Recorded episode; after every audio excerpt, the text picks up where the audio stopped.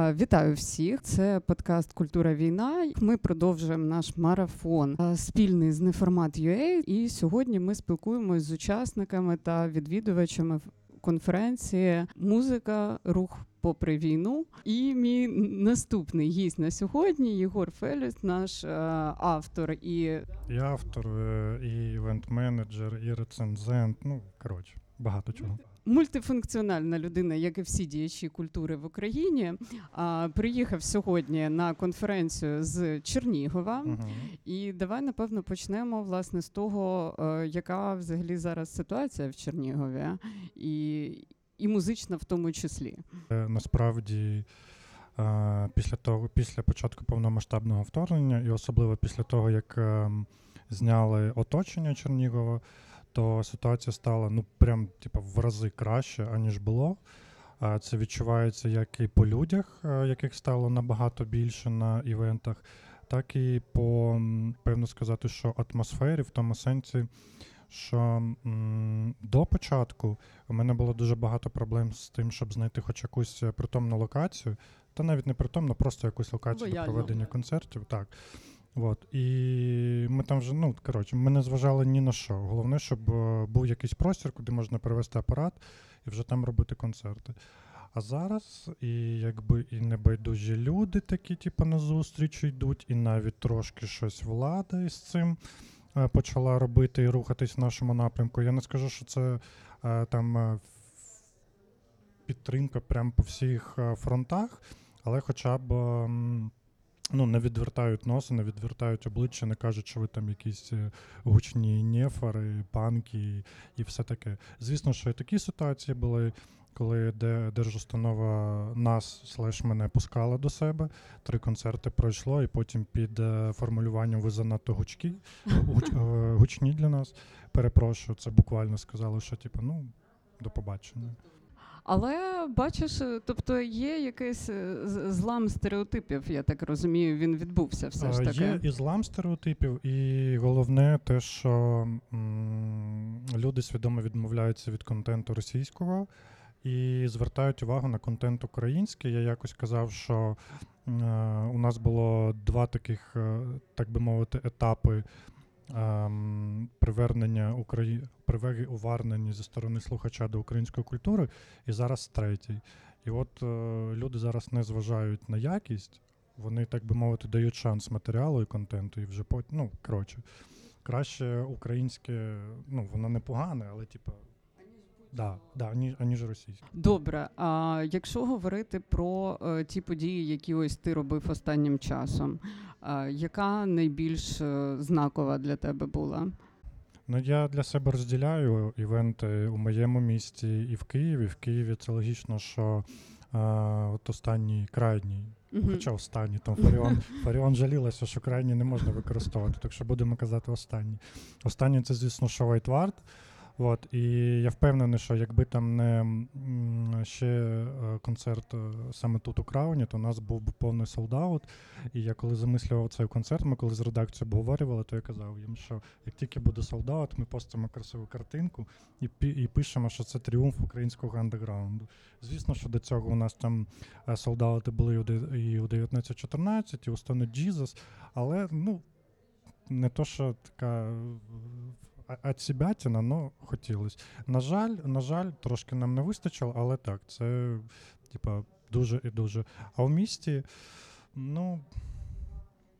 Не знаю, мені просто в Чернігові зараз дуже подобається те, що роками всі концерти, які відбувалися, навіть е, маленькі там на репетиційці на 30 людей, е, вони були дай боже, дай боже, якщо в нуль. Зараз е, всі концерти вони точно йдуть у прибуток, і найголовніше, то, що ну, прибуток це там не в кишеню кладеться. Ми завжди Очевидно, віддаємо. що вони благодійні Да, переважно. Да, всі, всі концерти благодійні, і з Чернігова я завжди віддаю а, місцевим або волонтерам, або знайомим, які служать на кордоні, або ось з останнього концерту давньому давньому знайомому шкільному своєму товаришу на лікування, що віддав хлопець у 26 років вже до майору дослужився. Так що Чи був в тебе якийсь такий момент переламний, коли ти зрозумів, що там е, треба поновлювати там діяльність пов'язану з івентами в Чернігові?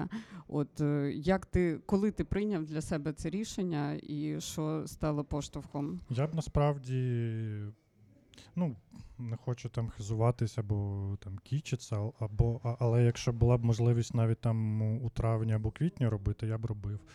Тому що я свідомо відчував, що людям це потрібно.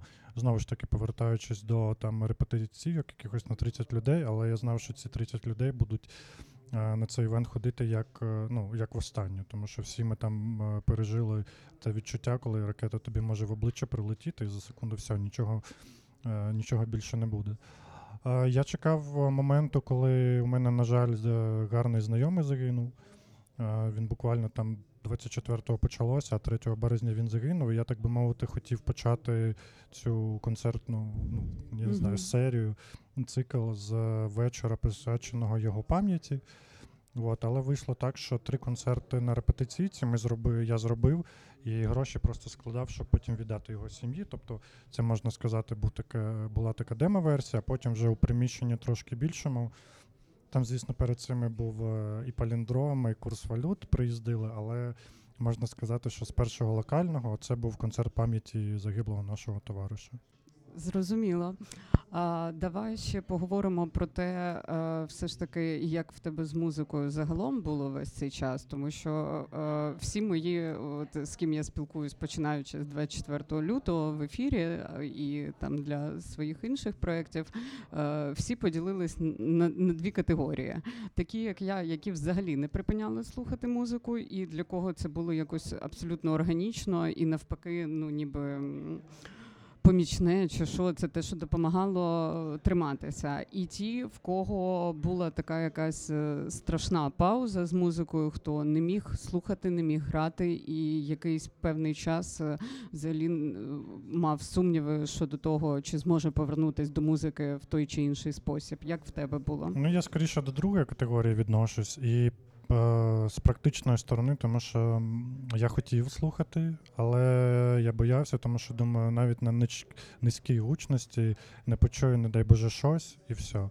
І потім, вже коли офіційно е, жест доброї волі був зроблений, перше, що я зробив, це отак от накрився декількома ковдрами, подушка зверху, щоб нічого не чути. І увімкнув альбом е, Кат, поклик. І отак от просто по колу, по колу, по колу крутив його. Певно, що два тижні без зупинку, тому що ну, це просто рана на живому тілі цей альбом. От. Я, я зараз не хочу до нього повертатися, тому що це дуже такі важкі емоції, але я розумію, що от. Ти знаєш, до речі, та є така штука, що деякі речі, які дуже болючі е, і які слухались на початку, там умовно, зараз не хочеться до них повертатися. Дійсно, я це за собою теж почала помічати. Окей, е, якщо говорити про там музику, яку ти зараз та слухаєш або з якою працюєш, бо в нас це зазвичай ж десь два в одному. Е, можливо, була якась неочікувана е, музика, чи е, колектив, чи альбом, чи трек, який е, ти сам для себе ну ти сам від себе не очікував, що будеш слухати, тим більше в таких обставинах. Було щось таке? На той час ні, а от зараз е, таке дуже яскраве, ну не споре, тому що воно і зараз відбувається. Я альбом е, Роми Майка відкрив для себе. І прям, ну, я знаю, що може я зараз якусь хибну думку скажу, але я прям дуже-дуже там fanboy Mac Miller а. І мені от здається, що якби Mac Miller е, е, був в Україні, співав українською, то ну, він звучав би як Рома Майк зараз. В мене з Ромом Майком дуже дивна була історія пов'язана з війною. Я то його досить давно знаю, і ну його дівчину насправді дуже давно просто знаю. І вона ж його так дуже активно промотує. І я е, в перший день вторгнення, коли працювала в прямому ефірі, е, пропонувала артистам там сказати декілька слів. Там поставити пісню чи ще щось в ефірі. Ми з нею зідзвонились, і Рома там кілька слів сказав, і вони запропонували поставити пісню Станемо морем. І я була дуже вражена, тому що я ніколи на неї не звертала увагу. А от чомусь саме 24 лютого вона якось дуже зайшла. І нам прям слухачі писали в ефір, що дійсно така ніби пісня ну зовсім не прив'язана ні до чого, але була дуже класно лягла в вайб. Тому була в нас з ним така історія. Добре, давай наостанок поговоримо про те, що якщо. м, Зрушились та певні е, такі гори, які не вдавалось зрушити до вторгнення, і пішов оцей весь рух.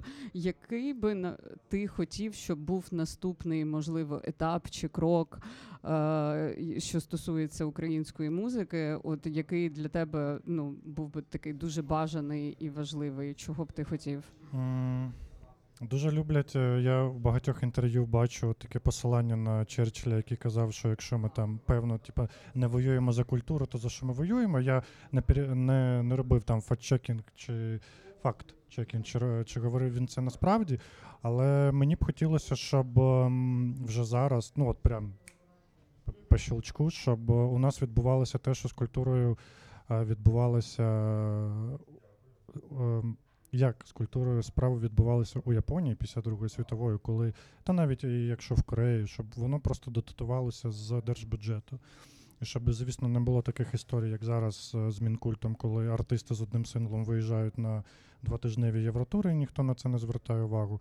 Але щоб держава звертала увагу і звертала увагу на все, а не на тільки артистів, які перезувалися, тому що е, досвід показує, що так би мовити, андеграунд, він на- набагато перспективніший на експорт, ніж артисти у нас стадіонного рівня, тому що ну, це історія суто для нашої країни. Очевидно. А там, е, та я не, ну, навіть не хочу перелічувати, але знову ж ми таки. всі знаємо Да, цей да, да. список. та. Там, типа, ті ж Вайтвар 1914, більш нішеві, там якісь, е, е, блін, е, безлади, нойзери, якісь, вони ж постійно катаються Європою і постійно повертаються, що найголовніше. Їх внесок оце, е, у цю справу, він, ну, як на мене, він більше, ніж е, Монатік, який 300 тисяч провіз зі свого туру. Тому хотілося, щоб держава насправді зв- звернула увагу на своїх діячів культури і підтримувала їх хоча б якось. Не просто там паперчиком і грамотою, що ви молодці, а от типу, там насправді немає якихось великих грошей. Ну, Та насправді в великих грошах та й потреби немає, Так. тому що вся наша музика, яка дійсно є музикою, вона вигребла е, сама, да, так, сама так, на так. собі. Добре, дякую тобі. Дякую тобі за можливість.